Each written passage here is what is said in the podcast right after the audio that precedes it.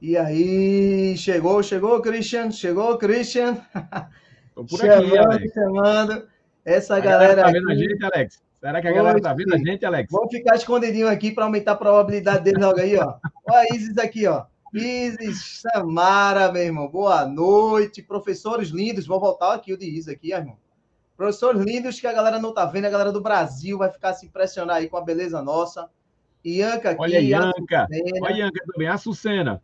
Olha, Beijão, a Sucena. é isso aí. Noemi aí, ó. Vitória Menezes, Vitória Vilela. Só Vitória, meu amigo. E vamos aumentar a probabilidade dessa galera que é Vitória. Ô, Alex, eu não tô aguentando, Pires. não, cara. Alex, tô aguentando, não, cara. Oxe. Eu tenho que embora. aparecer aí. Eu quero, eu quero que essa galera aparecer, veja vamos gente. aparecer. Vamos Bora, aparecer, vai. irmão. Aê! Olha aí. Vamos, galera, aumentar Meu povo. essa probabilidade aí de aprovação de todos vocês. Olha só. Juan, galera, Andrei, Rafaela aqui. Tá, a turma tá entrando, bicho. Tá entrando aqui, Tá comentando aqui. entrando, tá chegando. Direto aqui, a turma chegando. Gente, como aumentar a probabilidade da sua aprovação? Tem Eu muita coisa Christian- para falar para essa galera? Tem muita Oxe. coisa? Rapaz, só outra pergunta que eu vou fazer daqui, que a gente vai responder no final da, da, da live também. Qual é a probabilidade que você tem de acertar as 45 questões do Enem? E aí, você sabe essa probabilidade? A gente vai calcular para vocês. E com o que a gente tem para mostrar aqui hoje, nós vamos fazer o quê? A gente vai dar muitos detalhes e dicas do que vocês precisam para aumentar a probabilidade sua de aprovação. Não só alunos da academia, mas a galera do Brasil aí, né, não, Christian? Exatamente, tá todo mundo junto. E quem mais está é, chegando é. aqui, olha, Blenda. Blenda está conosco aqui. Boa noite, Blenda. Pedro Correia. Quem mais está chegando aqui? Olha só, Tailane. Beijão, Tailane. Juan Drummond. Andrei. Olha, Rafinha. Rafaela Santos. Laísa. Isis, a gente já falou, né? Mas Isis sempre conosco aqui, olha. Não disse? Olha, Olha aí. maravilhosos. Obrigado, Isis, pelo carinho. Quem mais está conosco aqui? Milena Alves. Beijão, Milena. Quem está por aqui? Olha só. Harley. Massa, essa galera tá chegando. Olha, Gabi. Gabi! Quanto tempo, hein, Gabi? Quase que eu te mando um WhatsApp aqui te chamando para a live, porque você não pode perder. Gabi é de Maceió, Alex. Entendeu? é. Apaixonada pela nossa isso, cidade. Essa é a. Gabi. Saudade de tu, Gabi. Quem mais Olha, está eu não- aqui? Eu não sei se vocês estão olhando, Christian, mas será que poderiam preencher o gabarito dessa forma aí, ó? Olha Jamais. o help, meu amigo. Vocês, Olha aí, só, Aline vai colocando, Aline. Olha, Aline, saudade de Aline. Essa Olha ela live vai me salvar, organizar minhas revisões em matemática. Ela está adivinhando, né, Alex? Olha, não- Mas, rapaz, que é isso? Alguém falou, deu spoiler para você, foi? Ela, Deram spoiler pra ela, meu participou irmão. dessa preparação da live, foi com a gente. Muito Olha, massa, muito Eu legal. Christian aqui, a gente vai compartilhar coisas que realmente a gente utiliza e com tanto estudo nosso, tanto o meu como o dele, porque a gente quer o seu melhor. E para querer o seu melhor, a gente tem que estudar com os melhores. E a gente vem juntando tu, todas essas dicas, tudo que a gente vai falar aqui é muito importante, tá? Então vamos lá, Christian. Vamos Bora, começando, vamos começar. porque olha só. Quando esses meninos falam da probabilidade, quando a gente fala probabilidade de aumentar a sua aprovação, qual é o maior ponto, o maior medo dessa galera, Cristiano, quando vão fazer a prova? Que ponto é esse? Rapaz, são vários, isso, Alex. Mas eu acho que um de destaque, um relevante, eu acho que ainda é o tempo. Isso Muita gente eu acho respondeu aí, é- era para a gente ter colocado aqui para eles Era essa responderem. pergunta, né? Qual o seu receio, né? Agora eu vou perguntar aqui, o que você precisa fazer para resolver as questões em menos tempo? Esse é um detalhe que eu falei que tropa de elite tinha isso, meu amigo. Não é à toa porque era elite, não. Era a galera que eram os melhores. Por que eles eram os melhores? Porque eles tinham o quê? Vamos esperar um pouquinho a galera para responder aqui? Vamos ver? O nosso amigo Cício aí, Dylan Armando falou aí, boa noite. Nosso amigo Cício procurando o link, professor também, Cício aqui. Cadê Cícero? Procurando o link, irmão. Tá, vou mandar para ele então. Cícero, vou mandar para você esse link. Pronto, ele está procurando. Ele disse que não estava vendo, não. Estava procurando o link aí. Manda para ele aí e para passar. Menos conta, mais atenção. O Izzy respondeu aqui, ó. Contas. É, mas isso tudo está inserido dentro de um detalhe que a gente vai falar aqui, viu? Que a gente vai colocar aí o Cristiano aqui. É, Aline Duarte falou, são duas coisas.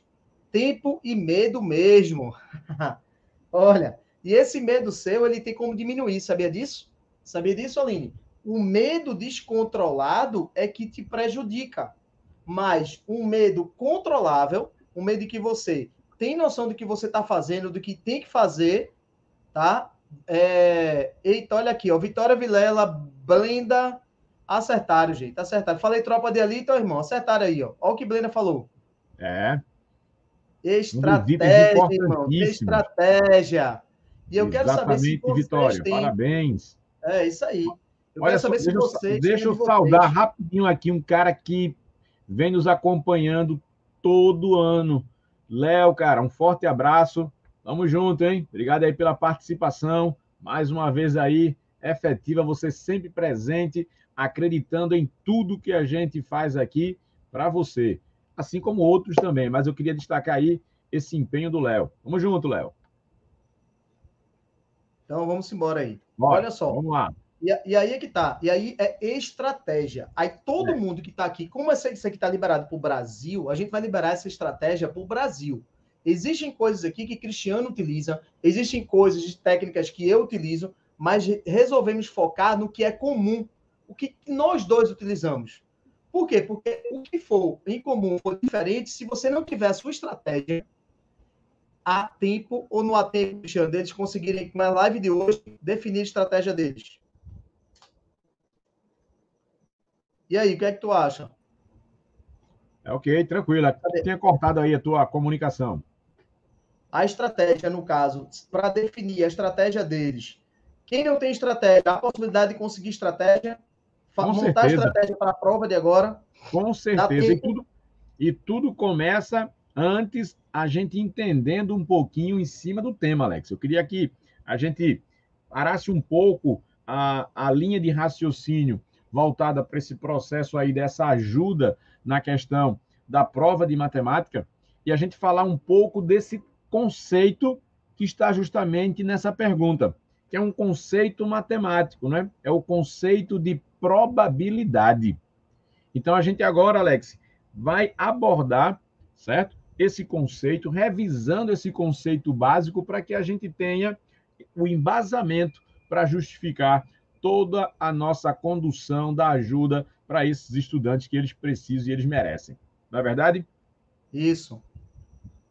E aí, olha só, a gente falando em probabilidade, a gente vai ter que começar a discutir, antes de tudo, dois tipos de fenômenos. Eu começo aqui abordando o fenômeno aleatório. O que é o fenômeno aleatório? É justamente aquele acontecimento que ocorre ao acaso. Então, tudo que ocorre ao acaso é o que será estudado pela matemática do ponto de vista probabilístico. Então, o lançamento de um dado, a gente tem a certeza do resultado que será obtido Óbvio que não. Você gira essa roleta e você tem a certeza em qual percentual será a marcação? Muito menos disso. E aí embaixo nós temos outro exemplo. Escolher aí uma dessas é, modalidades de jogo da Loteria Federal e realizar uma aposta. É certeza de ganhar o prêmio? Lógico que não. Esses exemplos que eu apresentei para vocês e outros que vocês podem, de fato, baseado nesses, é, comprovar, são denominados fenômenos aleatórios. Mais uma vez, eu informo que são acontecimentos imprevisíveis. Essa é a palavra. Ele é imprevisível. Ninguém consegue prever. Porém, é possível calcular é, é possível expressar por meio de um número esse acontecimento. E quem é que faz esse estudo? A matemática, com os conceitos probabilísticos. Queres falar sobre outro fenômeno, Alex? Vai aí, dá uma comentada sobre o próximo. O próximo agora é o determinístico. Olha só, veja só, um determinístico aqui, eu falando aqui com o meu amigo Cristiano, veja se no negócio certo. Quando você abandona um corpo em queda livre, pode ter certeza, é uma coisa certa que vai, ele vai cair. Então você tem como determinar. Por exemplo, um jogo entre esporte e náutico. Tem como determinar que quem vai ganhar é o esporte, não é, não, Cristiano? Aí, ó. É isso aí. o Cristiano aí, eu digo, é aquilo que é provável, gente. É aquilo que é. Antes mesmo que, que aconteça, você diz que vai acontecer e realmente acontece. É algo que não é um jogo da Mega Sena, é não é um jogar o dados e dizer vai sair cinco. Você não tem como determinar que vai sair. Mas ao abandonar um corpo, você sabe e tem certeza que ele vai cair. Então, já que assim, como aumentar sua probabilidade, a gente não vai ser algo aleatório que a gente vai passar aqui para vocês. Vai ser algo, características determinísticas que vão te ajudar o quê? A aprovação e aumentar a probabilidade de aprovação. Não é isso, Christian? Exato. E mesmo nessa perspectiva, se a gente fizesse uma pergunta aqui, essa pergunta é bem difícil nesse momento, a aprovação no curso desejado por cada um desses estudantes que aqui estão, a gente poderia classificar como sendo um fenômeno aleatório ou um fenômeno determinístico. E Isso é aí? é algo, né? E aí a gente é. ficaria agora com essa interrogação, lançando esse questionamento. Isso vai depender muito de como é todo um processo. E mesmo com todo esse processo encaminhado, com todas as nossas orientações, o que é que pode acontecer, Alex?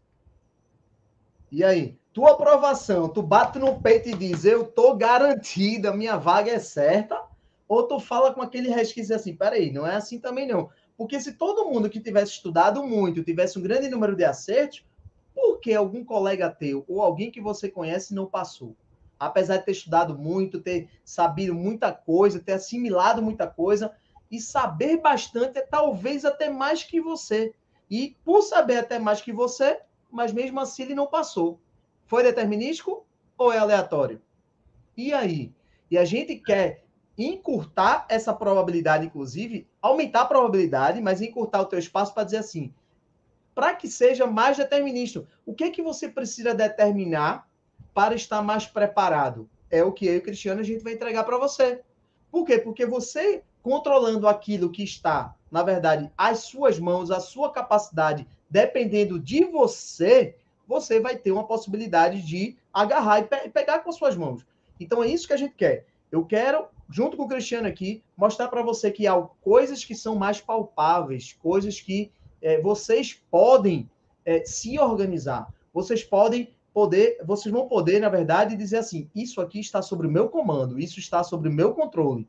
Agora, o que não está sobre teu controle, aí você tem que deixar para lá. E como é que você faz para deixar para lá? A gente vai dar essas dicas também aqui para você, tá? A gente tá há um mês ou um pouco menos de um mês, tá, tá, tá chegando, tá na porta, né? O início está é. na porta, mas hoje ainda dá para você determinar. Nesse patamar que se encontra, o que, que fazer para a gente diminuir, aumentar essa probabilidade e diminuir a perspectiva de erros, acertar o é. máximo de questões. E aí, Cristian, vamos Exato. embora? Vamos embora. E vamos continuar ainda com essa linha conceitual, né? Revisando esse conteúdo que é recorrente na prova do Enem, e a gente vai falar agora da definição clássica de probabilidade. Então, quando a gente tem um fenômeno aleatório, a probabilidade de ocorrência desse evento pode ser quantificado por meio de um número. E aí a gente sabe que a probabilidade é a razão entre dois valores. Então a gente tem A é um evento, é o evento que a gente quer estudar, qual a probabilidade de ocorrência. Então, P de A significa probabilidade de ocorrência do evento A. E aí, essa probabilidade é dada pela razão, pela divisão do número de casos favoráveis ao acontecimento do evento, dividido pelo número total de possibilidades. Esse número total de possibilidades também é denominado de espaço amostral. Então, vejam, tudo aquilo que for possível quantificar, é isso que instiga a matemática, os matemáticos, os pensadores. É possível fazer uma previsão do acontecimento de um determinado fenômeno. Amanhã, a probabilidade de chover existe ou não existe? É pequena? É grande? Por isso que se estuda, tá certo? A matemática entra com esse viés, com esse, né? É, é, é o, o cara que é o ator principal, né? Desse processo todinho, é o protagonista. A matemática é protagonista nessa situação. E às vezes a gente escuta o aluno dizer assim: Poxa, ontem a probabilidade de chuva era de 60% e não choveu. Ou foi noticiado uma probabilidade de chuva de 80% e não choveu. Óbvio, existia ainda a probabilidade de não chover. Isso. Então, quando você tem a probabilidade da ocorrência de um evento, ele só será um evento certo, garantido, se essa probabilidade ela for de 100%. Qualquer valor abaixo de 100%, então pode ter ainda um outro acontecimento atrelado, tá certo? A esse Cristo, acontecimento. Aí nisso que você falou, Ó, aproveitando isso que você falou, eu deixei um comentário de Isis aqui, Chalegre, doutora Isis, que é o seguinte, que ela já calculou o espaço amostral, cara. Boa! Olha aí, ó. ela é calculou o espaço amostral, mas não determinou qual era a probabilidade. A gente vai é. dizer no final aí. Exatamente. Mas ela 5 elevado e... a 45 é o espaço amostral. Parabéns, acertou o espaço amostral. Ela, ela fez uso da análise combinatória para poder chegar justamente no número total de possibilidades. Isso. Agora a gente vai aplicar isso, tá certo? No conceito da razão. Perfeito, Isis. Isso é, é fruto isso dessa caminhada. Perfeito. E aí, Alex? Vamos lá? Vamos pra... boa noite. Ó, tem uma figura aqui que ele é um cara que, olha só, ele aí, ó. Olha quem tá aí, ó. Quem tá aí? Meu amigo Cícero. Cícero Mandei o link para você. Rapaz, não quiser Dar uma passadinha aqui na live, pois dar é. aquele alô para a galera. Pois Pode é. vir, Cícero. Beijo no teu coração. O cara que mora aqui, ó. 10. É isso aí. 10, 10. E, Alex? Qual a probabilidade de você acertar as 45 questões da prova de matemática? E aí, meu querido? Qual a probabilidade aí, de você acertar as 45 questões? Vamos embora? Ô, Alex, vou fazer uma pergunta. É mais fácil tu acertar as 45 questões da prova de matemática do Enem, entendeu? Ou ganhar na Mega Sena? Oxe, tem uma dica, tem uma dica para essa galera aí. Olha, é muito melhor. Gente, quando vocês forem fazer a prova, essa dica é massa, viu? Quando você for fazer a prova lá, leva uns bilhetes da Mega Sena, cara. Pode levar, velho. Por que, Cristian, levar um bilhete da Mega Sena?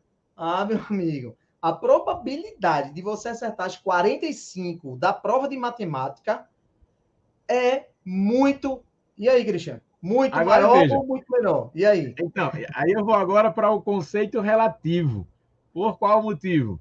Estudando, essa probabilidade ela aumenta significativamente. Isso. Sabendo utilizar dos recursos Ou da seja, assistindo correta, essa live, vai aumentar gente, fazer o seguinte, ó. O pessoal está assistindo essa live. Vai aí no. Você sabe no YouTube, onde você coloca o aviãozinho aí para compartilhar para aquele que precisa assistir. Compartilha logo direto para ele, para ele entrar no link, para dizer que eu e Cristian estamos ao vivo pelo YouTube da academia. E aqui, estando ao vivo, que ele possa entrar aqui para também poder aprender como aumentar a probabilidade. Como o Christian falou, a gente vai, a partir de agora, o próximo slide aí, acredito que a gente já vai te ensinar, te mostrar como aumentar essa probabilidade. Exato. E antes, vamos calcular de fato, vamos fechar essa ideia da probabilidade, porém, de maneira aleatória. Imagine que você chutou todas as questões e quem falou muito bem sobre isso aqui, que eu já vi, foi a Samara, tá aí, olha. Samarinha, meu amigo, olha só a doutora aí, olha aí. É, olha aí, ó. como é o nome dela? Samara Acioli, meu amigo, já tem nome de doutora, meu amigo. É, Samara está sempre é. conosco assistindo. E usando óculos agora, visto está top, meu amigo. Usando óculos ainda sempre mais, mais presente. Mais concentrada, e aí, colocou focada. aqui, olha, uma vírgula se chutar. Chutando, de fato, a probabilidade é 1 dividido por 5 elevado a 45. Quer explicar, Alex? Vamos explicar aí para essa galera entender por que 1 sobre 5 elevado a 45. Qual é a probabilidade que a gente deseja calcular? Olha o evento. Fala aí, Alex.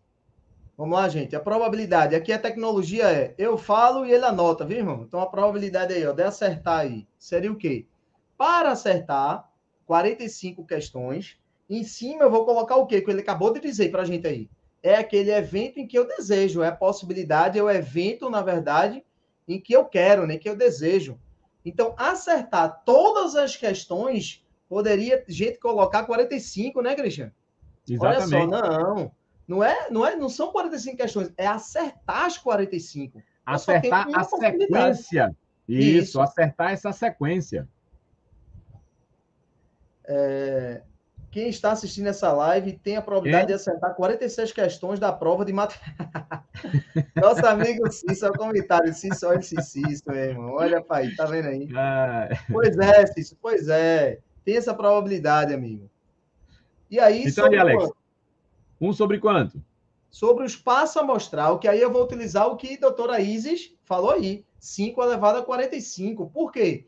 Porque são, bota os traços aí, Cristiano, são como se fossem 45, 45. decisões que eu preciso tomar. Você não vai colocar os 45, mas para cada decisão dessa, eu tenho quantas opções?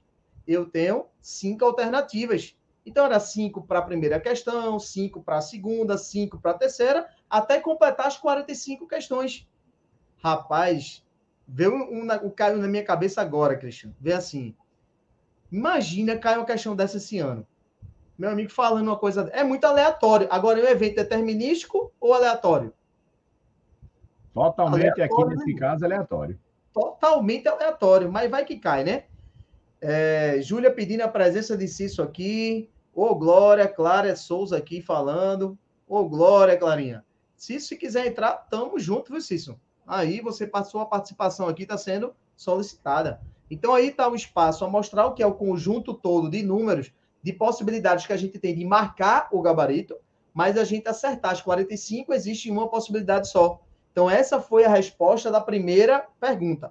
A segunda que a gente fez foi a questão de estratégia, não foi? E a estratégia é para a gente fazer um cálculo aqui, para a gente poder fazer uma conta também, né? A gente, a gente poderia fazer um comparativo aqui, como a gente tinha falado, sobre a, a Mega Sena. Então, veja ah. que a Mega Sena, a gente tinha feito né, uma pergunta qual era a probabilidade maior de acertar as 45 questões, né? De forma aleatória, chutando, ou de você fazer um jogo simples na Mega Sena e ser premiado aí com milhões de reais? E a resposta foi justamente o quê? É muito, mas muito maior a probabilidade de você ganhar na Mega Sena a ter que acertar as 45 questões de matemática chutando todas elas. E a gente pode provar isso, né, Alex? Vamos calcular aqui essa probabilidade da Mega Sena? Vamos lá. Vamos fazer um cálculo aproximado aqui, beleza? E tem que ser aproximado mesmo, porque a gente não tem essa certeza aí também da conta, né? É, a exatidão aqui a gente agora, nesse momento, não tem. Mas, por Isso. exemplo, uma aposta simples com seis números na Mega Sena é justamente o número de casos favoráveis, ou seja, acertar as seis dezenas. E quem seria o espaço amostral? O espaço amostral, para ser calculado com precisão, nesse caso, seria uma combinação simples das 60 dezenas escolhidas 6 a 6. Isso. Esse cálculo daqui, uma combinação. Por que uma combinação, Cris? Porque a ordem das seis dezenas, no momento em que você faz a escolha, não importa. Então, isso daqui é aproximadamente igual a 50 milhões. É um pouco maior que 50 milhões, mas a gente vai aproximar aqui só para efeito de cálculo comparativo. E aí, quando a gente faz esse comparativo entre esses dois denominadores, perceba aqui que nós temos 5 elevado a quanto? 45. E se a gente jogar isso daqui é, em uma notação científica que a gente já tinha calculado, tu tinha notado aí, não foi, Alex? Dá Foi. quanto aqui, Alex? Dá 2,84, 2,84 vezes é. 10 elevado a 31. Olha só. Isso aqui é o, o número total de sequências, né, das 45 marcações. Poxa, Cris, mas aqui no meio tem 44 acertos? Tem. Tem 43? Tem. Tem 40? Tem. Mas já estaria aprovado com isso, já estou me dou satisfeito. Mas a gente está fazendo comparativo, acertando as 45. E aí, acertando as 45, né? Cravando aí a nota máxima na prova do Enem em matemática, essa aqui seria o total de maneiras que você teria de marcar o, o, o gabarito, né? O cartão resposta, só para a prova de matemática. E aí, comparando com 50 milhões, que a gente pode escrever 50 vezes 10 elevado a quanto? A sexta. E dando ainda uma melhorada aqui, eu poderia escrever 5 vezes 10 a sétima. Faz um comparativo aqui, Alex, por gentileza. Olha esse comparativo aí. Qual é o maior denominador nos dois casos analisados? Gente, 10 elevado a 31 e 10 elevado a 7. Eu não estou nem olhando 2.084 e o 5. Então, você sabe ver que a potência 10 elevado a 31, com um seguido de 31 zeros, é muito maior do que 10, 10 seguido de 7 zeros. Então, vocês concordam comigo. Então, por isso que eu estou dizendo para você levar o bilhete da Mega Sena. Ou então, eu chamo o meu amigo Cício para poder preencher comigo. Olha aí, Boa Cício, noite, boa noite todos. Boa noite. Eu botei aqui o Cício Só para dar boa noite aos mestres. Olha para aí, tá vendo? E você, o, o, diretor dos mestres. Olha, tá vendo aí? Não, não, o que tá acima aí. Júlia já fez o Ru aqui para tu aqui. A galera. Boa noite, ah, Júlia. Boa noite a todos. Isis boa dizendo para você entrar. Boa noite, Dando boa noite aí para sua presença. Que beleza. Gente, e aí a probabilidade, a questão de Mega Sena, hein? Tu tá fazendo o que aí, Christian? Estou mostrando aqui aproximadamente quantas vezes supera né, um número ou outro, em ordem de potência de base 10. Somente 10 elevado a 24. Andrei aí, ó. Boa noite, Andrei. Gente, pronto. Aqui a gente está falando já da probabilidade de que você, um bilhete da Mega Sena, você já é maior a probabilidade de você ficar jogando do que fazer uma prova do Enem e chutar as 45, né?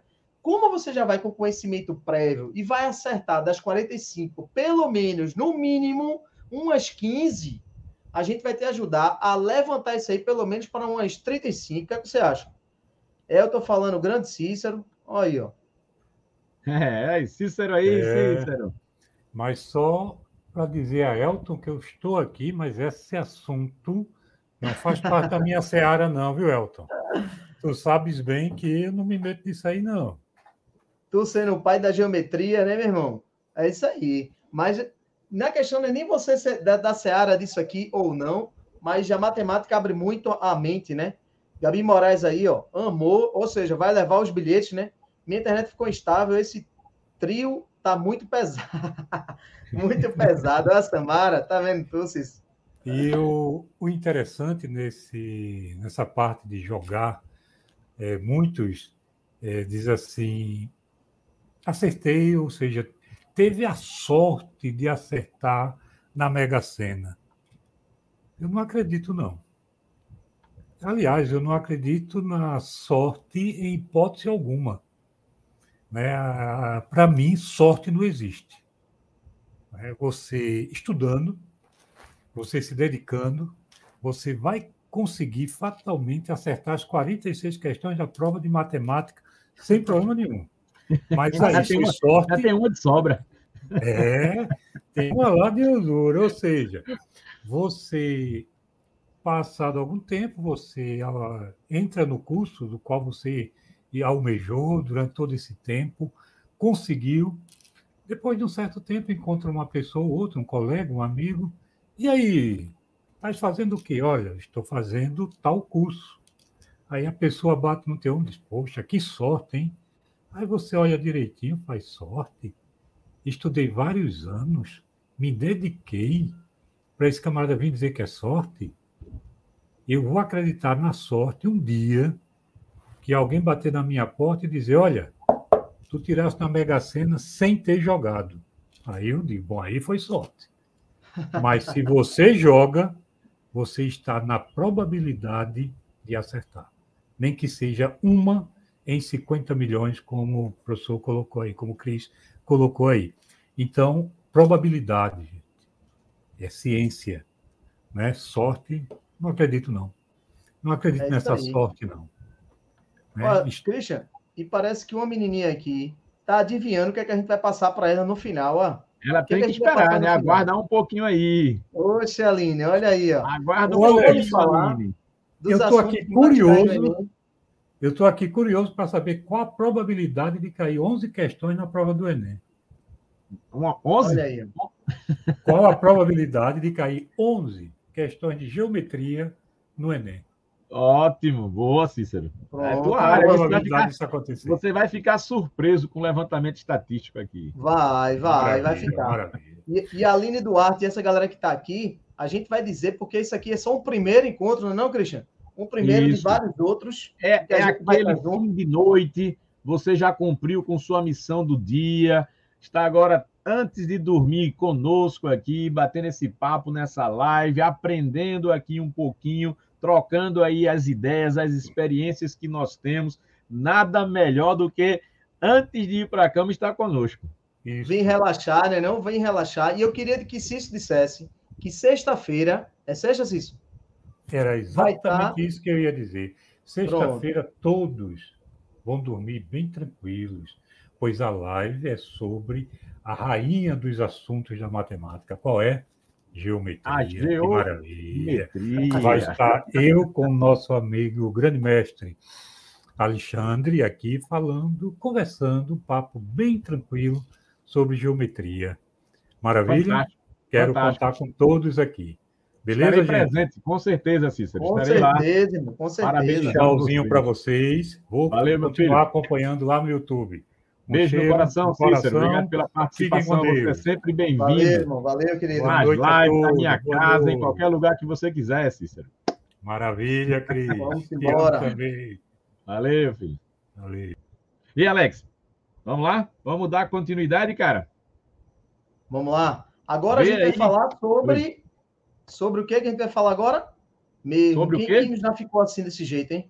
É. Meu Acredito amigo... que muitos aqui, né? Acho que hoje alguém deve ter sentido aí essa, né, essa emoção, essa a Aline, sensação.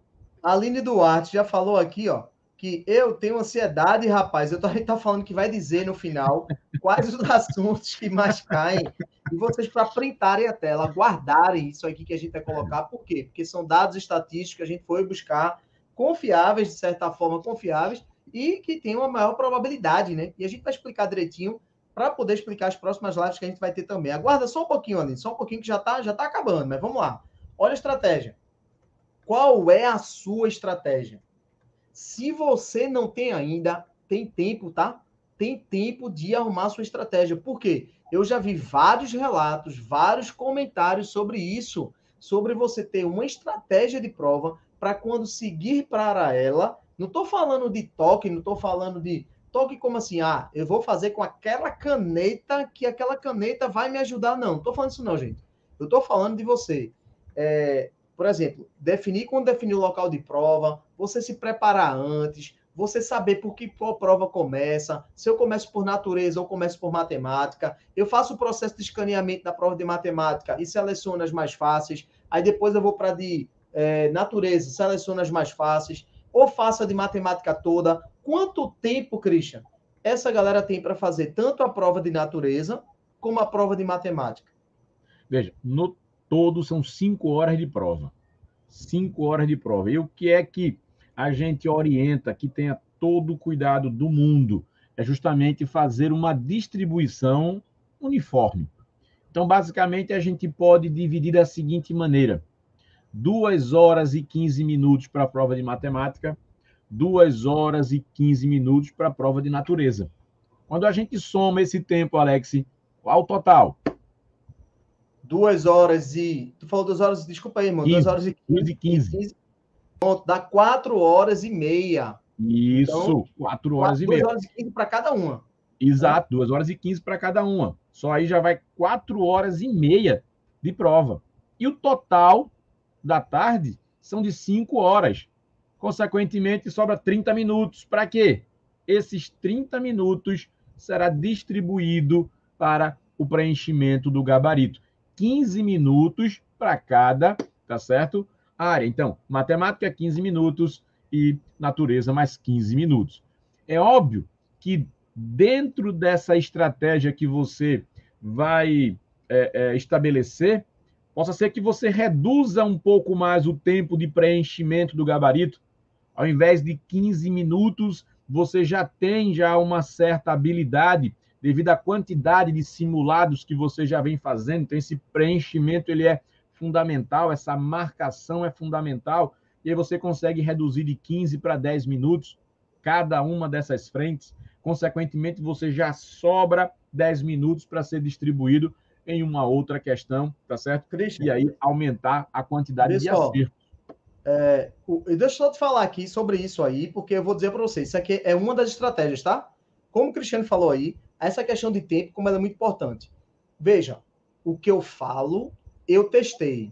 E pare com essa historinha na sua cabeça de você dizer assim, ah, mas Alex é professor, Cristiano é professor. Não, nada disso. Porque a gente não fica na arquibancada, a gente desce para a arena. Nós, professores, quantas vezes não fomos fazer a prova em loco? E aí, o que, que eu fiz? Deixa eu testar aqui. Depois que faço uma prova do Enem, a gente resolve as 45 questões. Eu, até hoje, eu marco o tempo das 45 questões em que eu resolvo. Eu uso a mesma estratégia para saber se eu melhorei, se eu permaneço, se eu faço. Às vezes eu posso fazer até em casa. 2020 eu fiz em casa, gente. E eu fazendo em casa, eu medi o tempo de cada questão que eu fiz. Ah, mas é loucura, Alex. Tu me disse aí, é loucura, não. É estatística. A parte de dados em que eu peguei, eu consigo preencher um gabarito em 8 minutos e 30 segundos. 8 minutos e 30, mas na velocidade, não é velocidade, é na calma. Se você tiver organizado, colocar, preencher todos os gabaritos, preencher primeiro, terminei a prova, ufa, terminei. 8 minutos a 10 minutos, 8 a 10, por segurança, aí você, não, é impossível, impossível porque você não testou.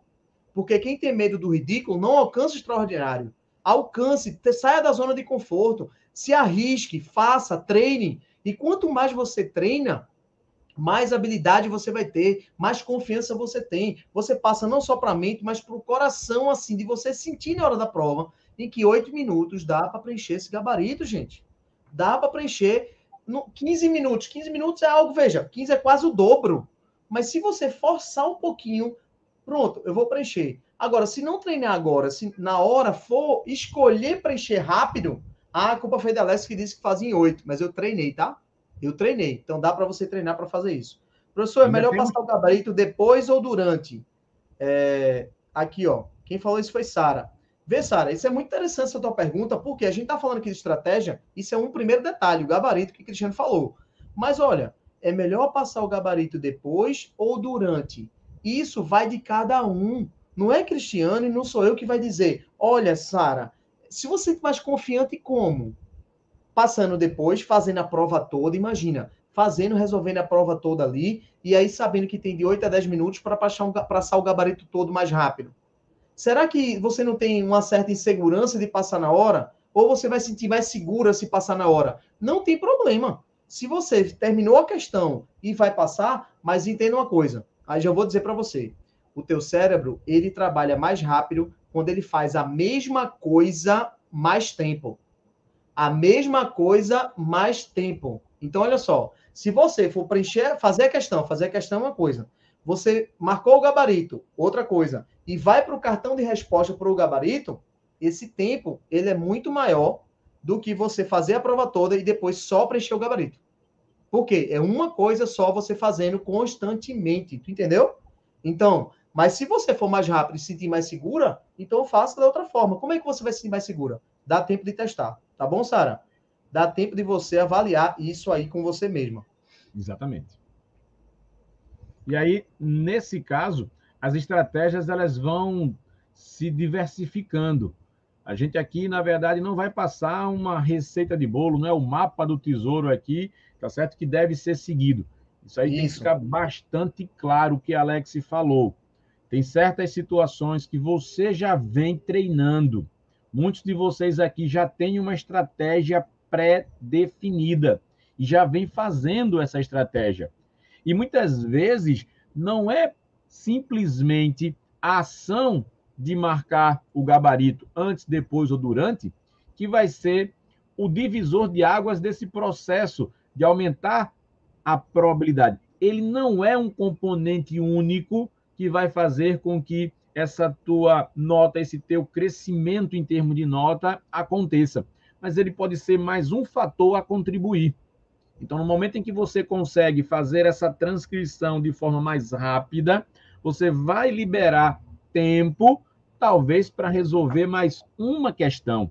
A gente está falando de ganhar mais uma questão no processo de marcação, por exemplo, de um gabarito. Às vezes, o fato de você estar indo e voltando, você está perdendo segundos preciosos que, no acumulado de 90 questões, ao invés de você levar meia hora para o preenchimento do gabarito, você passe 40 minutos, você passe 45. Então, é muito zelo. E é importante a gente ter o cuidado, mas esse cuidado excessivo pode ser prejudicial. Porque se você sai de 30 para 45, você já teria aí, estatisticamente, aí uma quantidade talvez superior a mais de duas questões, talvez aí sem fazer na prova, né, como um todo. E a gente sabe, uma questão, duas questões, dependendo do curso, da concorrência, é sim uma pontuação que vai ficar ali, tá certo? A colocar à sua frente ou colocar atrás algumas dezenas de candidatos, de concorrentes. Quer falar mais alguma coisa, Alex? Não, vê só, vamos passando aí mais rapidinho um pouquinho, que a gente não vai ficar esse tempo todo aqui explicando. Gente, vai ser sempre assim, uma horinha em que a gente vai falar isso para vocês, tá? Em uma hora a gente vai colocar isso para vocês, explanar isso para vocês, no máximo. Então, essa horinha de 8 e meia, 9 e meia, realmente é para relaxar. Vai ser algo aqui que a gente vai entregar muito para vocês.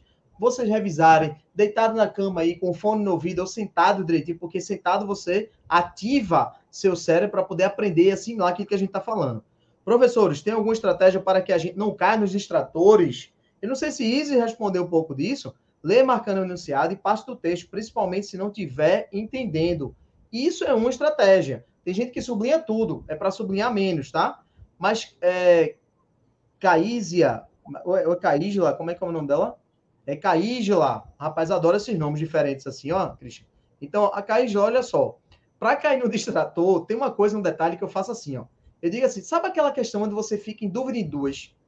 E você já está pensando em fazer assim, mas eu sempre marco a errada. Olha só, se você já está instalado isso na sua mente, dizer que sempre marca a errada, aí você vai lá e marca. Beleza, vai-se embora. Bota aquela questão que foi em dúvida. Quando preencher no gabarito, tu preenche a outra. Não é não, Cristian? Porque Exatamente. se ela sempre marca errada, quando ela for preencher o gabarito, ela marca a outra, que ela ficou em dúvida. Ah, Alex, eu não queria uma, uma, dúvida dessa, não, não queria isso, não. Se você for para a prova já preparado e dizer assim, tem duas, eu vou marcar aquela que eu acredito, que eu, que eu confio, porque tem algo, tem muitos detalhes, gente, no seu subconsciente, e que vocês não acreditam porque está no sub, você não trouxe para a consciência. Mas se tem um instinto, é o que a gente chama de instinto às vezes. E que se teu instinto disser é essa alternativa, vai sem medo vai lá e marca. Por quê? Porque foram coisas que teu subconsciente viu, porque ele grava muita coisa que você considera importante. Ele grava tudo, viu? Muita coisa, ele grava tudo. A faxina é feita quando você vai dormir, que a gente vai falar aqui que é um dos processos onde você precisa é, que faça essa faxina mental quando for dormir.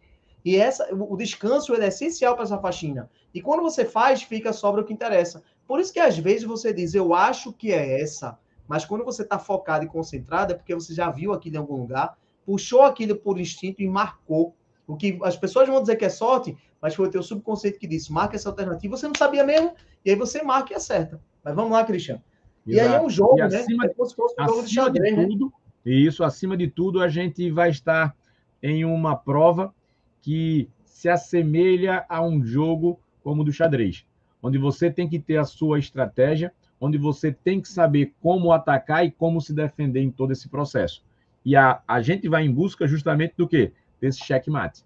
É o sucesso, é a aprovação, é a vitória que virá após essa caminhada. Aumentar as suas chances, a sua probabilidade de sucesso nessa prova é a nossa missão hoje à noite. É deixar você mais confiante, porque sabemos do quanto esse trabalho vem sendo realizado por muitos durante tanto tempo, não é, Alex? A gente vem acompanhando Isso. esse processo como um todo. Então, a gente sabe que todos aqueles que tentaram, que nunca desistiram, que sempre seguiram as nossas orientações, nenhum desses a gente abandonou até hoje. E todos conseguiram os seus objetivos. Vão Olha, chegando aos poucos. Aos poucos eles vão conseguindo vou falar entrar aqui, é, na Universidade dos Sonhos. É isso aí, rapidinho. Depois tu olha o teu celular aí rapidinho, vê só. Eu tenho que aprender a confiar nisso. KKK é um dos meus erros. Aline, um dos pilares tu acabou de matar agora, e eu sei que tu vai vencer, como outros aqui que estão vendo e no Brasil estavam vendo aqui. Quando você diz, eu tenho que aprender a confiar nisso, você já se permitiu a confiar. O fato de você ter respondido dessa forma, você já se permitiu dizer, eu tenho que aprender a confiar nisso. E como é que tu vai aprender a confiar nisso?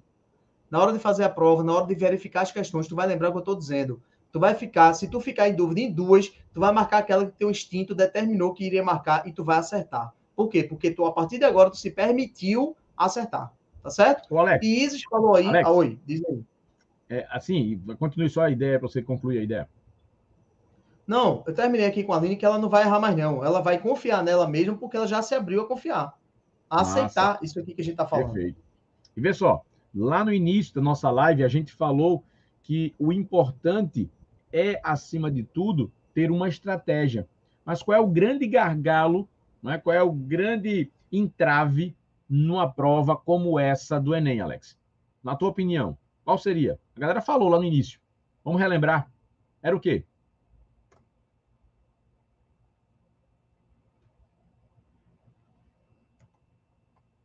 Alex? Alex congelou, Alex está congelado. Daqui a pouco ele volta. Descongelou, Alex. Voltei, voltei, voltei, Fiz uma pergunta, Alex ficou congelado. Parecia que estava brincando de estátua. Estava brincando de estátua comigo. Qual foi a pergunta, irmão?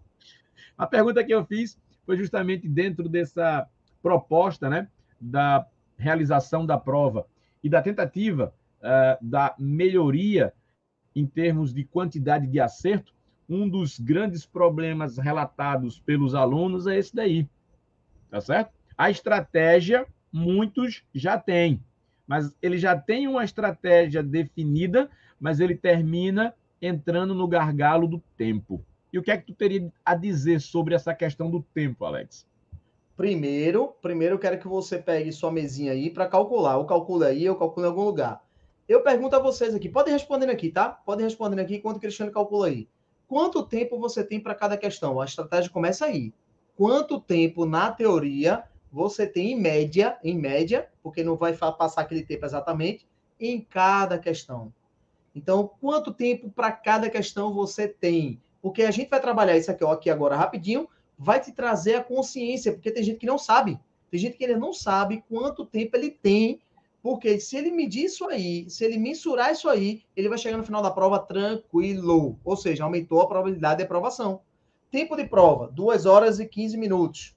Para cada questão, Samara se olha, essa aí tá tarimbada já. Já tá com a estratégia dela, já tá tudo bem montado e tá aqui. Então, 2 horas e 15 minutos. Transformando para minutos, 135 minutos. Olha, gente, aqui é a última tecnologia. Aqui eu falo e a tela escreve. Veja só que massa. Muito legal, não é não? Então, olha só.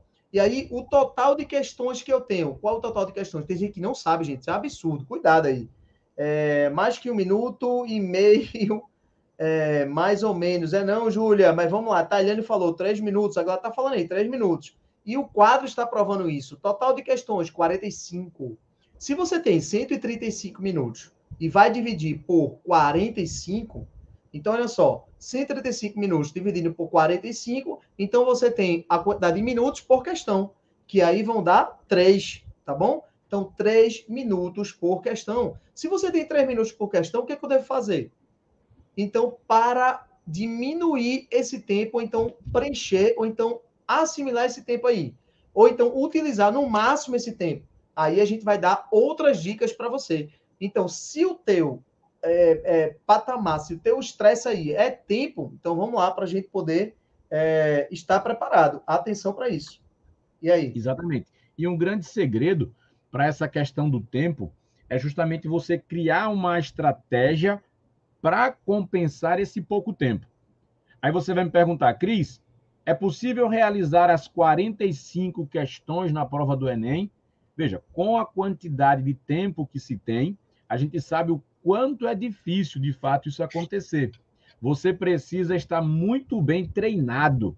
É necessário que você tenha o conhecimento matemático dos conceitos e, acima de tudo, saber a regra do jogo. uma atividade que tem ajudado bastante os alunos da academia é justamente o rapel.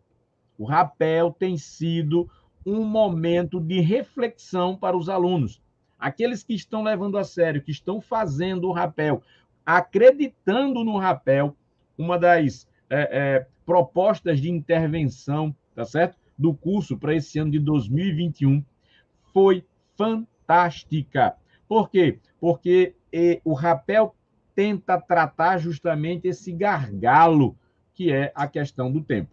A gente sabe que tem questões que gasta-se muito mais do que três minutos. E tem questões que você consegue, com prática e com treino, fazer muito abaixo de três minutos. Então, vai ter uma lei aí da compensação. E qual é o grande segredo, Alex? Se eu estou lendo uma prova, qual seria, por exemplo, os critérios que eu deveria mais ou menos assim seguir para poder ter o sucesso? Dá aí algumas dicas aí em relação ao ataque da prova. Gente, olha só, só vou falar uma coisinha aqui, dizer para vocês. Eu falei até a Christian, disse a ele. É, meu filho, Arthur, né? Gente tá do Brasil. Aí, galera tá no Brasil, Christian. Rapel, se você não, não sabe esse ano, espero que você passe, tá? Então, você que está no Brasil, não faz parte da academia, não está conosco, então busca lá na academia e busca saber o que é rapel. Você vai conhecer que você vai experimentar uma ferramenta fantástica para você, tá? Isso foi o que o Cristiano falou. E aí meu filho pegou, tá com 13 anos, né? Foi fazer uma prova do sétimo ano, disse que tinha muito texto a prova. Era muito texto. Hoje as crianças, hoje é só digital, né? É só clicar, nem escrever direito que quer escrever, mas ele gosta de ler. Ele lê bastante, ele, ele gosta muito de ler. E aí ele foi falando com certo estresse para mim. Gente, o que eu falo para vocês aqui, eu e Cristiano temos filhos também que estão estudando no ensino médio, alguns, outro no fundamental, que está achando fundamental. Se a gente aplica, se a gente orienta, se a gente diz para os nossos filhos, e a gente, o que, que a gente está querendo mal de vocês, né? A gente passa para vocês. Eu chamo até meu filho de cobainha. Se você quiser seguir professor Alex Maciel lá, vê lá que tem alguns vídeos com ele que eu comecei a gravar, matemática tal. Então comecei a brincar com ele ali e ele tá, ele gosta, né? E aí ele disse: "Pai, é muito texto". Eu falei: "Filho, o comando como o Cristiano falou aí agora, eu vou dizer rapidinho, Cristian, leia o comando. Eu só quero que você leia a pergunta, filho. Leia a pergunta e depois vá à caça, vá buscar a resposta da pergunta no texto. Eu dei só esse comentário para ele, tá? Porque ele ia fazer duas provas, ele fez uma e disse que era muito texto, ficou reclamando tal. E aí, quando ele foi fazer a prova, ele vem todo sorridente para mim depois. Ele não tinha estudado tanto, eu sabia que ele não tinha estudado tanto. Mas ele disse, pai, é muito texto tal. Eu disse, não, filho, é só ler o texto e responder. Mas eu falei na ordem errada. Ele disse, não, faz o seguinte, você vai ler a pergunta, identifica o que está perguntando e vai procurar a resposta no texto. Depois que ele respondeu, das 10, vamos supor que ele acertou umas 8, ele se deu bem porque ele veio rindo, né? Se ele não, ele vinha chorando, né? Então vinha, vinha triste, né? Mas ele chega veio rindo, Cristiano, chega veio alegre. Eu disse, sim, meu irmão, o menino nem estudou muito e tirou nota boa. Como é que pode? Ele pegou, olhou a pergunta e disse, pai, eu achei a resposta muito mais rápido. Eu, e foi, meu filho, até estranhei, cruzei os braços. Foi o que você fez? Não, eu li a pergunta, vi o que estava perguntando, tinha coisa que era necessária, eu pegava nem lia. Ou seja, gente, tem coisas que acontecem também em matemática parágrafos, porque ele tem que contextualizar. Ele precisa contextualizar a questão. Mas tem questão que você pode eliminar esse tempo todo. Então, isso é um olhar a pergunta, tá? Olha a pergunta, olha o comando e busca na questão. Isso é um dos Exatamente. comentários que pode fazer. Exatamente. Então, é, é esse é o grande segredo, né, inicial. Então, passo número um, leitura da pergunta, o comando da questão. Esse é o passo número um. Qual seria uma, uma outra estratégia, Alex, que a gente poderia utilizar além do comando? Eu poderia, veja, eu vou, eu vou dar um exemplo do que ocorreu antes, né, da pandemia, que eu fui fazer, tá certo, a prova do Enem, né, lá na, uh, no local de prova, e eu tenho o costume de olhar toda a prova. E aí a questão era uma questão muito fácil, muito fácil. Era até uma questão de probabilidade. É, ele afirmava que uma pessoa tinha comprado 20 rifas de um total de 100 e perguntava qual a probabilidade dessa pessoa ganhar. Gente, uma pergunta como essa na prova do Enem. Uma questão fácil, como diz o meu amigo Alex, ridícula, ridícula, né, Alex? Ridícula. Alex fica chateado quando pega uma questão dessa. Pois é. Você tem que acertar. E aí o interessante é que algumas pessoas que não desenvolveram a estratégia corretamente e as orientações, as nossas orientações, tiveram pouquíssimos, mas tiveram alunos que não conseguiram chegar nessa questão. Eu vou repetir, não chegaram na questão.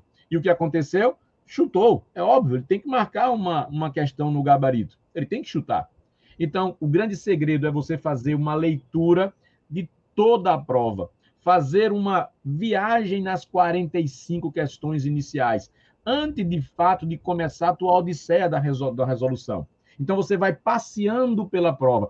Dependendo do caderno de prova que você pegue, são várias cores, as questões, às vezes, mais difíceis pode ser a primeira questão. E você que não está habituado a sair desse imprensado, você pode já ficar nervoso na primeira questão que você vai resolver e, consequentemente, você vai terminar, tá certo? Se desestabilizando emocionalmente. E aí, se você passeia pela prova, você vai garimpar. Essa é a expressão que a gente usa. As questões fáceis da prova do Enem são verdadeiros diamantes. E como é que eu consigo identificá-las, Cris? é a experiência da resolução, é dançar conforme a música. Não adianta eu querer participar de uma prova da perspectiva e da magnitude da, do Enem sem né, treinar simulados. O rapel veio para mostrar justamente que o aluno tem que ser capaz de identificar as questões fáceis e não pode se dar o luxo de errar. Tem que acertar. Concorda, Alex? Deixa, pessoal. Eu vou dar aqui, já que você falou aí, eu vou dar três passos para você aí. Se você puder anotar, se você está aí, anote aí. Veja só. Três passos para você. Aí eu coloquei para a galera marcar a gente, que eu gosto que a galera marca a gente aí, Cristiano. E marca aí para ver. Às vezes eles botam lá estudando, ele assistindo. Dá o teu joinha, deixa o teu joinha é, aí, tá certo? Nessa ajuda. Olha, e aí eu vou dar três passos para você, tá? Quais são os três passos? Primeiro, o que o Cristiano acabou de dizer. Eu chamo isso de escaneamento de prova. O que é escaneamento de prova? É você pegar da primeira questão e chegar à 45 bem rápido, bem rápido, olhando os comandos e vendo, essa aqui é média, média eu me garanto, me garanto, beleza. Esse é o primeiro passo. É, geometria, aí geometria espacial, aí o segundo passo. Você vai identificando os assuntos, você marca aquelas que são muito fáceis. Ler a questão toda? Não é ler a questão toda, não. Se a questão ocupar uma página toda, gente, é impressionante. A Isis falou aqui, porque ela já comentou, que eu já comentei com ela. Sabe quantos por cento você tem domínio da sua mente consciente? A sua mente consciente é aquela racional de você dizer eu faço porque eu quero, porque eu sei, porque eu domino e controlo. Sabe quantos por cento você tem? Apenas 5. 95% é dominado pelo teu sub. Todo o teu conhecimento, quando você extrair, puxar tudo do teu subconsciente, meu amigo, ninguém te segura em prova nenhuma, porque todo o conhecimento está lá. Professor, mas como é que eu puxo? Você puxa de uma forma seguinte.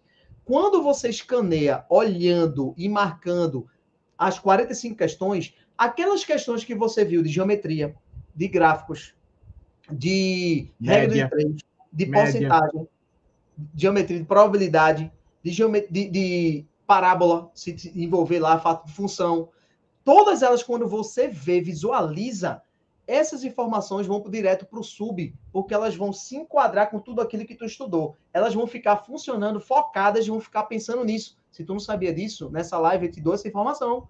E, gente, isso acontece porque eu estudei essa parte de neurociência, da neuroeducação.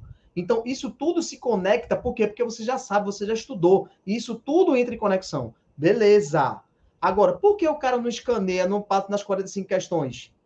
se você não faz isso, é porque você não confia nem no teu subconsciente na resposta. Então, quando você chegar na questão, vão ter questões que você vai verificar que é ridícula, você vai sentir até bem, porque quando chegar nela, você vai fazer direto. Então, escaneia, primeiro passo. Segundo, verifica aqueles assuntos que tu és bom. Geometria, aritmética, função, regra de três, porcentagem. Quais são os assuntos? Faz uma lista dos assuntos que tu és bom, que você se considera dizer, essa questão desse tipo aqui eu faço. Aí você se garante. E o terceiro passo são aqueles assuntos que você considera mais desafiadores. Por quê? Porque você se prepara antes. Você escaneia, vê os assuntos que você se garante e vê os assuntos que você tem mais desafio. É mais desafiador para você. Porque quando você identificar, você vai preparado, você vai com a estratégia. Que quando você identificar esse outro assunto, e esse assunto, por exemplo, vai que o cara coloca nas combinatórias, Cristian. Nas combinatórias é para todo mundo, querido. É para todo mundo. Então, se ele, a partir do momento que ele escaneou identificou aquilo, O que é que ele faz? Christian falou muito bem aqui. Pula, cara. Pula. Porque você já está preparado. Aí você vai chegar nas 45 com uma defasagem de 8, vamos supor. Mas de 8 você já acertou 37. Das 37, olha aí, tu tá, tá garantido já. Ah, professor, mas aí faltou 15. Faltaram 15, mas tu vai sobrar tempo, porque escaneou, passou por todas, se garantiu em, em, em 30. E aí, nesse, nesse patamar aí, você vai acertar as outras 5. Eu te garanto que você acerta. Porque aí depois você tem que cuidar do outro passo, que é a alimentação, né, querido? Isso. Aí, vamos, vamos, vamos, continuar aqui, porque tem mais coisa, né? Tem uma, então, um fato interessante que ocorreu, entendeu? Que a gente vai contar essa história aqui. É muito legal aqui, vai ser bem curiosa. E aí tem uma pergunta que a galera faz muito pra gente. Essa daqui, ó. E aí, a, a, a, o que acontece é o seguinte, olha. Tenho que comer na hora da prova. Veja, é óbvio que a gente tem que comer alguma coisa. São cinco horas desprendendo energia. Mas aí o detalhe é o que você vai comer na hora da prova. O ideal é que seja algo que não tenha gordura, tá certo? Que seja de fácil digestão e que o processo metabólico, tá certo? Para gerar essa energia seja rápido. Então, comer na hora da prova é uma grande dúvida, uma grande interrogação. Muitos ficam dizendo, mas eu vou perder dois, três minutos. Bom, eu acredito que você vai perder dois, três, cinco, dez, quinze minutos se na hora da prova você for fazer um piquenique. Lembre-se que você está indo realizar uma avaliação. Você não está indo a nenhum parque do Ibirapuera, você não está indo ao Parque da Jaqueira, você não está passeando lá, não. O que você precisa é algo que seja de rápida absorção para que a energia seja justamente reabastecida. É como a bateria. Você está ali, é como o teu celular. Você está consumindo e a sua energia vai diminuindo. Tem pessoas que sentem dor de cabeça, por exemplo, quando essa condição, tá certo, começa a se intensificar. Gasta-se energia, já está na hora de fazer uma alimentação. Ainda tem um problema, né, Alex? É a questão do horário. Muitos sabem que o horário da prova não ajuda. Por que não ajuda? Porque é justamente no momento em que basicamente você já está habituado a fazer uma das principais refeições. Então, é importante cuidar sim de fato da alimentação, tanto até antes da prova. Olha uma dica: vou fazer a prova, vou comer uma feijoada, uma rabada, uma dobradinha. Opa, que beleza. Adoro, eu adoro essa comida, essa essa comida regional aqui nossa, tá certo? Porém, muito cuidado no que come. Muitos de vocês podem sentir algum desconforto e aí imagina colocar tudo em xeque tá certo? No momento da tua avaliação, daquele dia tão esperado, porque você se precipitou aí um pouquinho com relação à alimentação. E aí, tem uma história para contar. Conta essa história aí, Alex. Gente, olha, eu fui fazer a prova em 2016, aí, um, 2017, eu acho que foi 2017. E aí eu estava na sala de aula lá, estava na sala lá fazendo a prova, né? Eu sento sempre na última cadeira. Gente, até a cadeira, se tiver a possibilidade de você escolher, é estratégia escolha aquela cadeira onde menos pessoas vai passar por você. Então, o que é que eu faço? Escolho aquela cadeira que é no canto da parede. Por que no canto da parede? Porque, primeiro, eu sou o último. Segundo, eu vejo se ali está ventilado ou não, porque eu não quero passar calor se tiver ar-condicionado. Então, observo e chego logo cedo. Por quê? Porque eu vou escolher o meu lugar. Não é ela que vai Mas direcionar, não está marcado Alex, nome. Alex, Isso é importante. Nesses últimos anos, Alex, nesses últimos anos, as provas, as cadeiras, elas estavam marcadas já com o número do candidato. Entendeu? Já tava, aí, né? nesse Beleza. caso aí, nesse caso, essa estratégia de ver um local onde não tem sol. Pronto. Às vezes você se depara com uma situação agravante. Então, você pode estar no local de prova onde tenha um bar do lado, entendeu? Um bar lá tocando Gente, lá aquele olha, somzão. Christian, tem tanta né? coisa aqui. Tem tanta coisa aqui que o pessoal está é. falando. Tu falou uma coisa aí que eu já vou dizer. Ah, o nome estava na banca. Beleza. Se o nome estava na banca, se você sentar na banca e olha só, sentar na banca lá e aquela banca, você se sentir desconfortável, chame o fiscal, é direito seu. Você pagou para fazer uma prova e não pagou para fazer na banca que eles vão escolher. É lei, concordo com você, Cristiano. Mas se você não te sentir bem Olha só, você pode dizer assim: eu não estou confortável nessa cadeira, você pode me mudar? Não, não tem condições, mas eu quero mudar e eu preciso mudar. Nem que mude ela de posição, você tem todo o direito de fazer isso. Gente, eu já vi isso, Cristiano, porque eles têm uma sala extra para esses casos específicos. Cara, você não é obrigado a se sentir bem. Por exemplo, eu sou canhoto. Se eu pegar uma, uma cadeira que eu me sinto desconfortável, cara, eu quero uma cadeira para canhoto. Tá beleza. Eu tenho todo o direito de pedir uma cadeira para canhoto. Eu tenho esse direito. E eu vou ser discriminado por causa disso? Eu falo desse jeito, gente, é porque para a gente não ficar se adequando muito. Agora, você é. não pode levar relógio, você não pode levar celular, aí eu não vou infringir lei nenhuma. Aí eu só vou respeitar, tá? Mas quanto a isso, a limitação, o que acontece? Esse galetinho que esse cara aí, esse. É, o amigo de Harry Potter, né? Amigo de Harry, eu gostei muito e achei muito engraçado quando o Christian colocou, porque eu fui fazer essa prova nesse dia, eu estava lá no canto. Gente, um cara chegou na primeira cadeira lá, ele abriu uma marmita e abriu com galeto, velho. Ó, meu irmão, como é que tu sabia que era galeto, Alex? Eu nem vi, mas o cheiro, meu amigo. E Cristiano falou aí, próximo, a, a, a, próximo horário de almoço. Aí Cristiano falou, leve uma coisa leve e tal, aquilo outro. Gente, eu quero que você prepare, se prepare para uma prova. Você está preparando para a guerra. Você está preparando a Ferrari, que é seu cérebro. Aí quer dizer que você vai para a prova sem combustível. E outra coisa, a Ferrari, quando tu estava preparando tu duas semanas antes tu estava comendo a mesma coisa no mesmo horário que você vai fazer a prova. Tem gente que não treina. Aí chega, tem gente que leva a feira, gente. Ela não é, Cristiano. Tu não vê a galera. É verdade. É uma galera é compra mais biscoito, né? salgadinho, compra tudo, gente. É na hora da prova. E outra coisa, só vai comer naquele dia. Lógico que tua barriga não vai ficar acostumada. Sabe o que, é que eu levo, Cristiano? Eu, tô falando eu, já estava acostumado. Uma semana antes eu começava a me preparar comprava seis iogurtes, aqueles líquidozinhos. Por quê? Porque ele não é diurético, então não evita eu de ficar saindo do banheiro. E é docinho, irmão. Tem glicose. Praticamente Energia. Tá formado. Então ali eu bebia e levava uma água ou duas. Eu já tinha estratégia. Além de levar uma marmita de cuscuz. Muito bem, Aline. Olha, e gente que levava salgadinho. Teve uma vez que a menina levou um salgadinho. Quando ela foi abrir o Ruffles dela, quando ela abriu e cada vez que ela botava a mão, olha, juro você, se ela sentava na segunda fileira, um, dois, três, quatro, seis pessoas olhavam para ela na hora que ela pegava o saco de batatinha.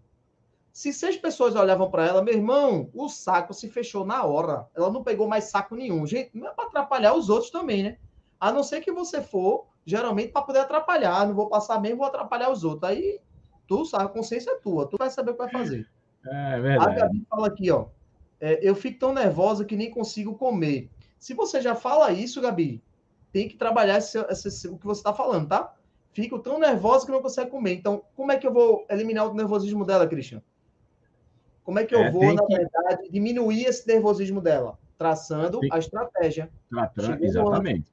Se ela não conseguir controlar esse emocional, né, da parte mental, de fato complica, certo? Então, é, é uma condição que você tem que começar agora, nessa reta final, começar a pensar, tá certo? Se desconectar um pouco dessa questão da ansiedade, porque você já vem fazendo um trabalho, você já vem fazendo um planejamento, você já vem estudando, tá certo? É óbvio, como a gente falou, às vezes para você conseguir um resultado, aumentar a sua probabilidade, você precisa de mais treino, você precisa de resolver né, mais questões dentro dessa perspectiva do Enem. E a gente sabe da grande dificuldade. Às vezes, o domínio do conteúdo, saber a matéria, ela não é suficiente para que muitas vezes você consiga esse êxito. É necessário treinar questões com essa pegada, com essa característica, com texto, fugindo Isso. dessa leitura completa do texto, fazendo a leitura do comando, verificando aquilo que é essencial, evitando o que a gente chama de looping da questão. Uma pessoa que vai fazer a leitura de toda a prova, de todas as 45 questões, duas, três vezes, não consegue nunca. Tá fora, irmão, tá fora. Terminar, tá fora. Então, é. Então, essa leitura ela deve ser feita de maneira concentrada e de modo único. Em casos excepcionais, aí sim você repete. E não é naquele momento, não, viu? Você pula porque você já sente ali, de certa forma, uma dificuldade. Algo que naquele momento seja um entrave. Pode ser bobagem. Às vezes, o um nome pode causar um impacto emocional e a gente tem que chamar atenção aqui para o seguinte: o nome probabilidade assusta, mas nem sempre uma questão de probabilidade é considerada mais difícil da prova. Às vezes você está lá com uma questão que você percebe se tratar de análise combinatória, mas existem questões facílimas, ridículas, como diz o meu amigo Alex, de análise combinatória. Então, a gente não pode taxar a facilidade ou a dificuldade de uma questão simplesmente pelo tema. Isso é muito perigoso. Você pode estar deixando de fazer uma questão que seja relativamente fácil. Então é preciso que a gente tenha esse controle. Certo? Gente, a então... Pauliana falou aí, respondendo rapidinho, Cristian. Geralmente não como nem lembro de comer. Beleza, Pauli. Mas veja só, eu tenho uma frase que eu digo: não passa nem sempre, nem sempre passa aquele que mais sabe, e sim aquele que mais acerta. Ah, mas quem mais sabe mais, é, mais vai acertar. Nem sempre, sabe por quê? Um dos motivos é esse aí, Pauli. Por quê? Porque você tem uma Ferrari em que você precisa abastecer com 50 litros sendo que a distância que ela consome 50 litros é menor do que a distância para chegar no objetivo. Então quer dizer que vai faltar combustível. E aí, Cristian, a pessoa não comer, Cristian, na hora da prova? Não, não se alimentar nada, não recarregar tem essa energia? comer. Olha, é, uma barrinha de cereal, um isso. chocolate, você pode se adaptar comer. A isso. Aqui mesmo é. é muito comum, tá certo? Em nossa cidade, um bolinho chamado bolo de goma. Aprendi é, isso até com a amiga Alda. Alda, beijo no teu coração, Alda. Professora é. Alda de biologia. Pode perguntar para ela. Um dos melhores lanches que um aluno pode levar, por exemplo, para uma prova, para um concurso, é o bolo de goma. Porque é de rápida absorção, é energia imediata, é o açúcar que a gente está precisando naquele momento para metabolizar, para colocar a Ferrari de novo na corrida. Olha, vamos então, comer tanto bolo comer. de goma, vão comer tanto bolo de goma que na primeira remessa já acaba tudo. Calma, você vai ali, você vai aos poucos, que é muito gostoso. E a água que você é. leva, não vai tomar três, três garrafas, não. Duas no máximo estourando, mas é um gole só. Por quê? Porque a estratégia de ir ao banheiro, ela, ela não, não pode ser válida, entendeu? Então, essa água você vai ter que tomar. Água é o processo, comida também é o processo. Horário de chegada, arrum, arrumar esses documentos um dia antes da prova, mas você vai. Esse bolo de gominha, se você puder comer no horário, à tarde, lanchando, fazendo prova ou resolvendo, teu organismo já vai se acostumar, tá? Isso vai ser bem legal. É, é... E uma coisa interessante ainda com relação à água, Alex, é o processo de hidratação. É, você tem os dias que antecedem a prova para que você esteja bem fisicamente. E uma das composições de saúde é a hidratação de teu corpo. Então, você tem que começar a tomar aí uma quantidade de água um pouquinho maior nos dias que antecedem ali a prova para hidratar teu organismo. E Isso. no dia da prova pela manhã, antes de entrar no prédio, você já vai se hidratando também. Quando você vai fazer a prova, você já está bem hidratado. De preferência, antes de começar a prova, vá ao banheiro. E aí, nesse caminhar da prova, você já está hidratado. Então você não precisa tomar 5 litros de água na hora da prova. Eita, falhou você, aí, Cristian. No máximo, Olha, você pode levar. Christian falhou um pouco aí, congelou o Cristian aí, congelou ele aí, mas vocês estão me ouvindo, né? E eu vou ah, dar uma sim, dica tá. para vocês dizer aí. Tem aluno que chegou para mim e disse: Ah, professor, mas eu não tenho vontade. Ele, Cristian voltou aí, Cristian. E tem gente ainda que diz assim: Professor, mas eu não tenho vontade de ir no banheiro na hora que eu vou, não, na hora que eu chego no local de prova. Meu amigo, vá, viu? porque sai. Alguma coisa sai. Um líquidozinho mínimo, que quando você entra no banheiro, parece que é psicológico já. Pelo menos o masculino, viu, irmão? Eu chego aqui, por mais que eu beba, eu vou porque eu quero vazio, velho. Eu quero que meu corpo, meu corpo vá vazio. A água que eu precisar comer, o que eu precisar comer, precisar beber lá dentro, vai ser assim que eu sentar, tá? Então, água é essencial. Isso. E aí você vai dizer assim, levo quantas garrafinhas de água? Tu vai levar 5 litros de água? Eu acredito que não seja necessário. E aí, aí vai mais uma vez aquela questão né, que antecede é o tipo de alimento que você vai ingerir antes dessa prova. Então, imagine que antes dessa prova você gosta muito de carne de sol. Vou dar um exemplo. Eita, carne de sol com queijo. Geralmente essas carnes elas são mais o que, Alex? Salgadas. Salgada, né, irmão? E aí, meu é. parceiro, tu vai passar a prova inteira com aquela sensação horrível de sede. e por mais que você tome o seu meio litro, um litro, você ainda vai continuar com essa necessidade. Olha, parece brincadeira o que a gente está falando aqui. São situações que levaram alguns alunos a desconforto no momento da prova. E que isso, de certa forma, atrapalha o rendimento, diminui a probabilidade do sucesso dessa prova. Então, fique atento àquilo que você vai fazer antes da prova, durante a prova.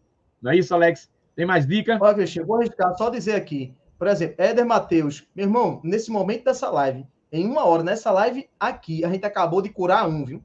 Acabou, ele não estava doente, não, mas ele disse aqui, ó. Uma coisa que ele falou: eu sempre travo na primeira questão. Aí eu perguntei, tu trava ou travava? Aí ele já respondeu, travava. Acabou, irmão, tá curado já. E outra coisa, Exatamente. se tu sempre trava, e se tu vir com sentimento que sempre trava na primeira questão, começa pela última, menino. Oxi, se eu começar pela última, começou pela última, sempre acerta. Tá tudo certo. E outra. Éder, Éder frente, se tu tá não resolvido. travava na primeira e Oxi. não trava na segunda, não, pula para uma terceira, homem. É, Quem a terceira destrava. Tá resolvido, meu irmão. É destravar. Quem vai te destravar? Uma delas, dessa sequência. Essas lives, nossa, isso aqui é só o início. Vai ser as lives dos Destrava. A gente vai destravar essa galera em todo o conteúdo. Olha, e a Aline estava perguntando os conteúdos, a gente está chegando lá, né? Tá chegando. Olha, dormir Não é fundamental. Dormir é fundamental porque. Agora veja, dormir é fundamental na hora da prova, Alex. na hora da prova é fundamental, Alex. Dá já aquele soninho. Diz que dorme 10 minutos. Tem gente que Não, diz que dorme 10 minutos. Eu, eu, eu, já vi, eu já vi, eu já vi em prova. O cara tem um cochilinho assim na hora da prova. Entendeu? Está muito garantido do processo, tá não? Está muito garantido. Já, já essa é uma estratégia que ele deve ter utilizado em algum momento, deu certo. Tira ali dois minutos, três minutos para um repouso, pode ser que dê certo. Isso, Aí, veja, isso. dormir é pois é. fundamental, é. atenção. Porém, nas noites que antecedem o dia da prova. Então, aquela ideia de que eu não estou com sono, vou dormir assim que tiver vontade, você pode, na véspera da prova, dormir mal. Então é importante que você, dias antes, já comece a se habituar a ter uma rotina de um sono um pouco mais extenso e confortável, para que no dia da prova você esteja justamente com as energias revigoradas. É o que Alex falou. É o momento do sono que acontece o que, Alex? A faxina cerebral, meu amigo. Se você não sabe disso, é porque eu já testei também. Meu amigo, por isso que tu tava. Às vezes você diz assim: ah, vou estudar até dormir, até cansar, até. Ah, sem ver TV, tá? Sem ver TV. Aí fica estudando e dorme em cima dos livros. Tem gente que aqui não fazia isso. Meu amigo Christian, alguns colegas seus da sua idade aí, pegava, dizia-se que botando o livro embaixo do travesseiro quando dormia, o conteúdo passava para a mente. Existe, é, Cristiano. É, osmose.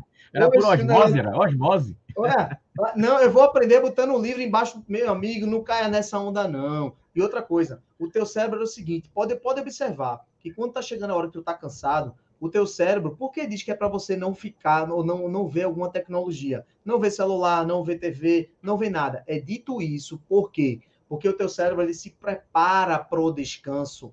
Quando ele se prepara para o descanso e quando descansa e entra na parte do sono REM, no sono REM que que é aquele que você está totalmente desligado de tudo, ele vai fazer a faxina de tudo. Olha só, se você sempre lembrasse de tudo que transcorreu durante o dia, o teu cérebro duraria apenas sete anos de memorização.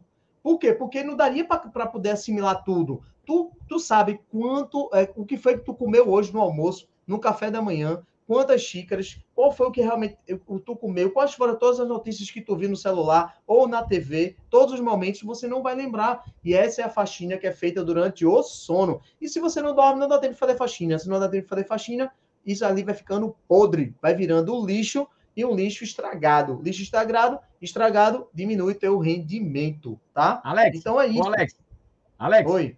chama a Aline aí, a Aline está aí. Chama a Aline, grita aí, Aline. chama o povo. Meu povo, Aí, vem para cá, volta de novo, vem embora para cá, corre, foi tomar água, corre, vem para cá de novo. O que é que a gente tem agora, Alex? O momento mais importante dessa live. Pois é. O momento mais importante agora são os. os olha ali, olha aí, ó. Tô amando. Tô, tô amando chá para controlar meu sono com antecedência. Olha aí. Tá tomando, Boa. né? E para Aline, ela queria os conteúdos, Christian. Olha aí, gente, gente, agora, em, em, em primeira mão aqui para você. Galera, Cristiano, eu tô, tô muito feliz aqui. Vou, vou realmente dizer uma coisa a você, abrir aqui para você. Porque desde quando a gente começou, pelo menos que a gente tá vendo aqui no YouTube, no StreamYard, aqui a ferramenta que a gente usa, a quantidade de, se for em percentual, eu, assim, a porcentagem de alunos que saíram e que estão aqui até o final da gente, que a gente estava previsto por um certo tempo. Mas esses alunos estão interagindo tanto que, meu irmão, aqui a gente fica três horas, quatro horas, não vai fazer isso com vocês. Então, realmente, gente, muito obrigado por vocês estarem aqui. E essa interação aqui é muito boa, porque você vai sair daqui com a cabeça dizendo assim: eu vou fazer uma estratégia. Se você não tinha, essas são as estratégias. É levar água e aqui estão os conteúdos. E esses conteúdos, Christian, a gente pretende trabalhar em que, que lives, meu amigo? Olha Nas só, o que, é que, a gente vai fazer? Lives, surpresas, que a gente vai começar, tá certo, a fazer algumas abordagens. E já começa na sexta-feira com Cícero e Alexandre Beltrão, tá certo? Sexta-feira, uma live sobre geometria. Por incrível que pareça, tá certo? De 2012 a 2020, primeira aplicação, segunda aplicação e Enem Digital, os conteúdos envolvendo geometria lideram esse ranking. Mas vejam, a geometria é um conteúdo muito amplo. Por quê?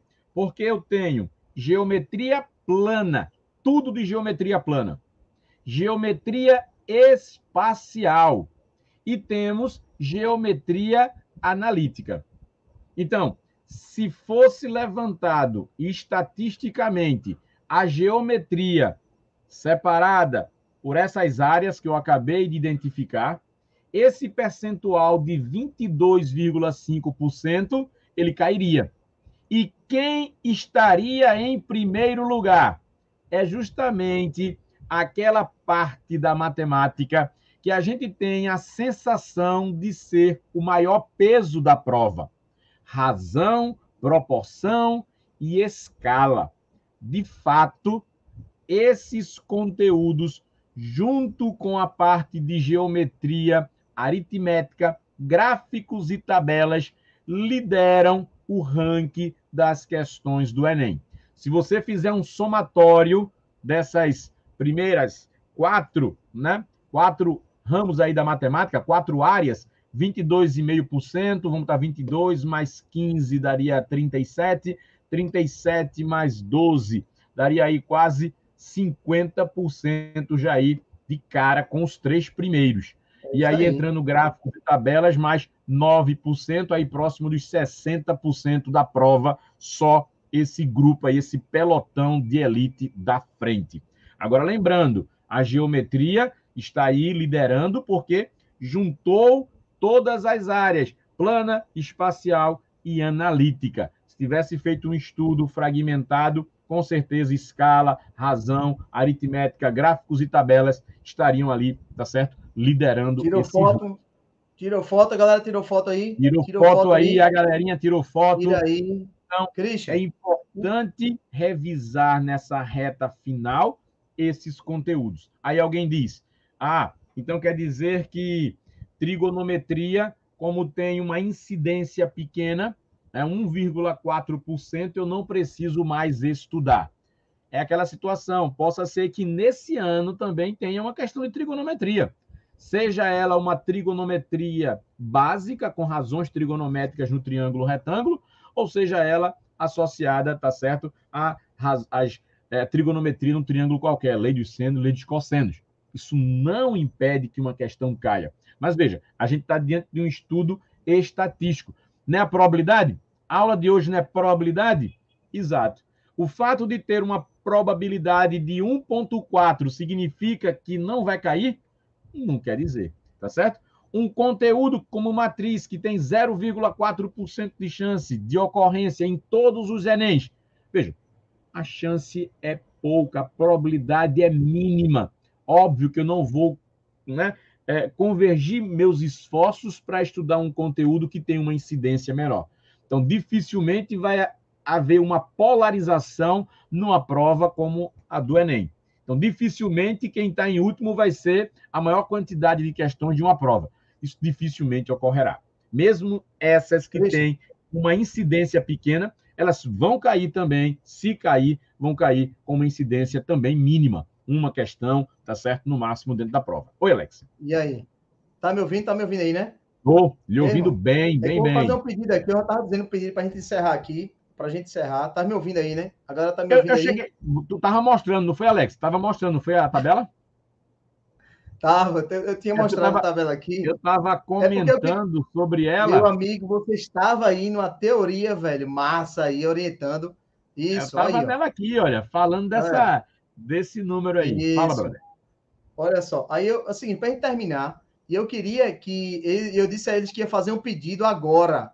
Aí tu tava falando, bicho, eu não tive coragem de interromper, não. Então, um monte de kkk aqui, galera. Porque eu queria que a gente fizesse o coraçãozinho aqui, irmão. Tá, tá o coração. É, brother. Rapaz, olha, esse coraçãozinho tem que ser pra foto, cá, bota aqui aí, irmão? Pra onde eu vou? Pra onde eu vou, Alex? Olha aí, Alex. A outra. Rapaz, dele, irmão. Essa habilidade da gente aqui tá devagar demais, viu, Alex? Veja, bota aí, encosta aí, irmão. Bota uma encosta de coração. Alex, você vai fazer assim, esse coração assim, Alex. Olha, bora para fazer. Para essa galera tirar foto aí e marcar a gente no Insta tirar uma foto, a gente, a gente aqui, então a gente tá abraçando aqui, fazendo o gesto da gente agora. Pronto, Marca aí, olha. Pronto. Esse abraço tá aí, aqui, olha só, esse abraço da aprovação. Tira a foto aí com a gente aí, tá? Tira a foto aí, posta lá no Insta. Um, dois, três aí, tira aí para postar lá para dizer que a gente fez aqui. Foi massa. Diz que foi massa. Curte, divulga, deixa teu like. Foi feito com muito carinho para te ajudar. Ainda teremos muitas lives ainda para a gente bater um papo aqui antes de dormir, se divertir um bocado tá certo? E trazer o que a gente mais quer para vocês: o conforto, a tranquilidade e a certeza dessa vitória. É isso aí, meu irmão. Volta em tu, viu, Simão? Volta em tu. Olha, aí, com a tranquilidade, próxima semana, 8h30, vocês não podem faltar. Eu e Christian vamos estar de novo aqui, tá? Então, como a gente vai estar de novo aqui, 8h30, e vendo o quê? Te prepare, porque a gente quer focar o quê para vocês? A gente vai ver segredo. os assuntos que segredo, mais caem. É a gente acabou de colocar para vocês os assuntos que mais caem. Por quê? Porque talvez nessas lives você pode aumentar três, quatro questões e aí vai ser a tua aprovação, tá bom? Aumentamos a tua probabilidade de aprovação. Esse era o objetivo de hoje e a gente conseguiu, parceiro, viu? Valeu, Eita, A foto tá Full HD, Ale. Tá Full HD, viu? Máximo. Tá, mas quero ver lá no Insta. Marca lá no Insta Christian. Segue lá. E foi Valeu. muito legal, gente. Muito legal mesmo. Valeu, Valeu. parceiro. Valeu, Tamo irmão. junto. Tu é brother. É assim, ó. Até de cá agora. Assim, bate aí, brother. Bate aí. bateu, brother. Bateu. Aí, bate, bate agora, bateu. Agora bateu. Ah, agora bateu. Tamo junto, meu velho. Valeu. Um abraço, gente. Um beijo. aí, galera. Abraço. Até a próxima. Valeu. Fui.